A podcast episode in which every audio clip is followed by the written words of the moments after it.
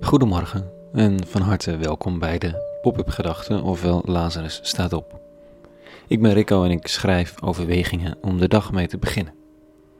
Op de ochtenden van elke werkdag ga ik eerst zitten om de Bijbelteksten van de dag te lezen op zoek naar iets dat fascineert, raakt, trekt, verwart, met mogelijk iets van betekenis voor vandaag.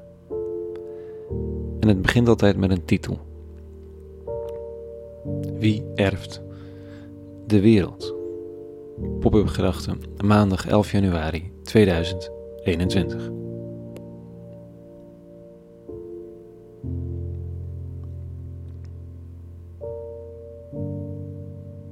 Wie erft de wereld? Het is geen logische vraag per se. Er moet namelijk iemand dood zijn voordat je iets kunt erven.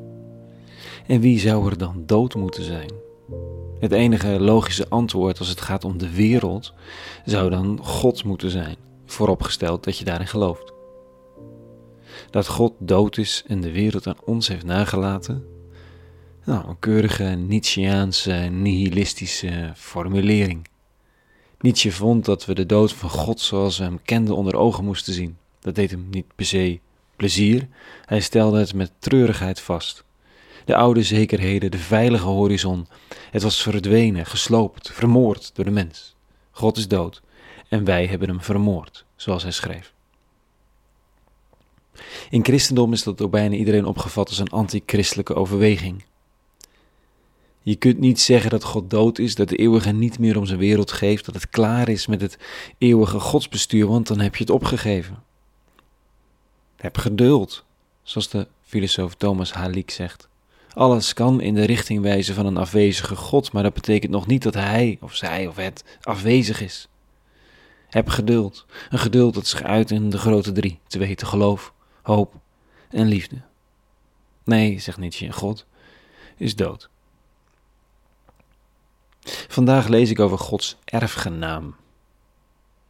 En wel in de teksten van christendom zelf. En misschien heb ik tijdens de colleges hierover gewoon niet opgelet, maar in principe moet er voor het in werking treden van de nalatenschap van God toch echt iemand dood zijn. Zou de dood van God helemaal niet zo'n nihilistische gedachte zijn en niet zo origineel als de liefhebbers en kenners van Nietzsche vermoeden? Is de dood van God en de wereld als nalatenschap een eenvoudige christelijke gedachte? Ik stel het als oprechte vraag, dus mocht je een idee hebben, gooi hem erin. Dit staat er. Hebreeën. Broeders en zusters, nadat God eertijds op velelei wijze en langs velelei wegen door de profeten tot de voorouders gesproken heeft, heeft hij nu, nu de tijd ten einde loopt, tot ons gesproken door zijn Zoon, die hij heeft aangewezen als enig erfgenaam en door wie hij de wereld heeft geschapen. In hem schittert Gods luister, hij is zijn evenbeeld. Blijkbaar liep de tijd ten einde, zo in de eerste eeuw na Christus. Een tijdperk is voorbij, het tijdperk van de Vader. Blaast de Vader de laatste adem uit? Is het tijd voor de erfgenaam? Is God dood, maar leeft de eeuwige in de Zoon? Het zijn bizarre veronderstellingen, zeker zo op de vroege ochtend.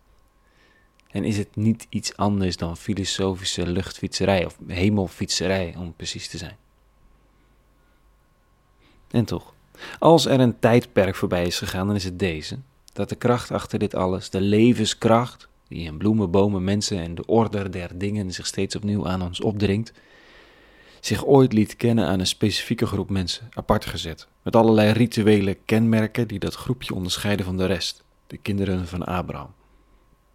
Die God, die periode, dat vaderschap, is misschien gewoonweg voorbij.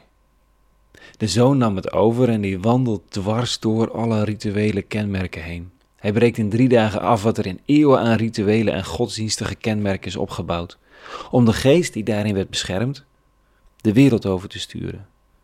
Ongrijpbaar en bereikbaar voor iedereen. Een nieuwe tijd, waarin niemand meer een tempel, kerk of godsdienstige structuur hoeft in te richten, omdat het lijf dat je hebt, de geest die in je waait en de ziel die je meedraagt, ruim voldoende godsdienstige structuur is.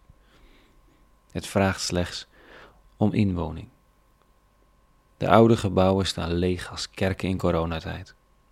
De nieuwe gebouwen zijn niet langer van steen, niet langer gemarkeerd en apart gezet van de rest, niet langer herkenbaar aan bordjes, symbolen en religieuze gebruiken. Hoogstens aan hun manier van doen. Sommigen van hen noemen zich christen. Anderen die zich christen noemen, tonen in hun doen en laten niets aan, oh, tonen in hun doen en laten aan niets met deze nieuwe beweging van doen te hebben. Zij zetten nog in, oh, zij zetten nog in op oude tijden, op een speciaal plekje in de wereld, God's own nation. Maar waar ze op hopen is al lang geleden overleden en hun manier van doen brengt al lang geen leven meer. Het stinkt naar ontbinding. Er is een tijdperk voorbij gegaan, al heel lang geleden. Proef, ruiken, hoor ik de wind van de nieuwe tijd en waag ik het erop in de geest van de man van Nazareth. Oké, tot zover vanochtend. Een hele goede maandag gewenst. En bovenal vrede en alle goeds.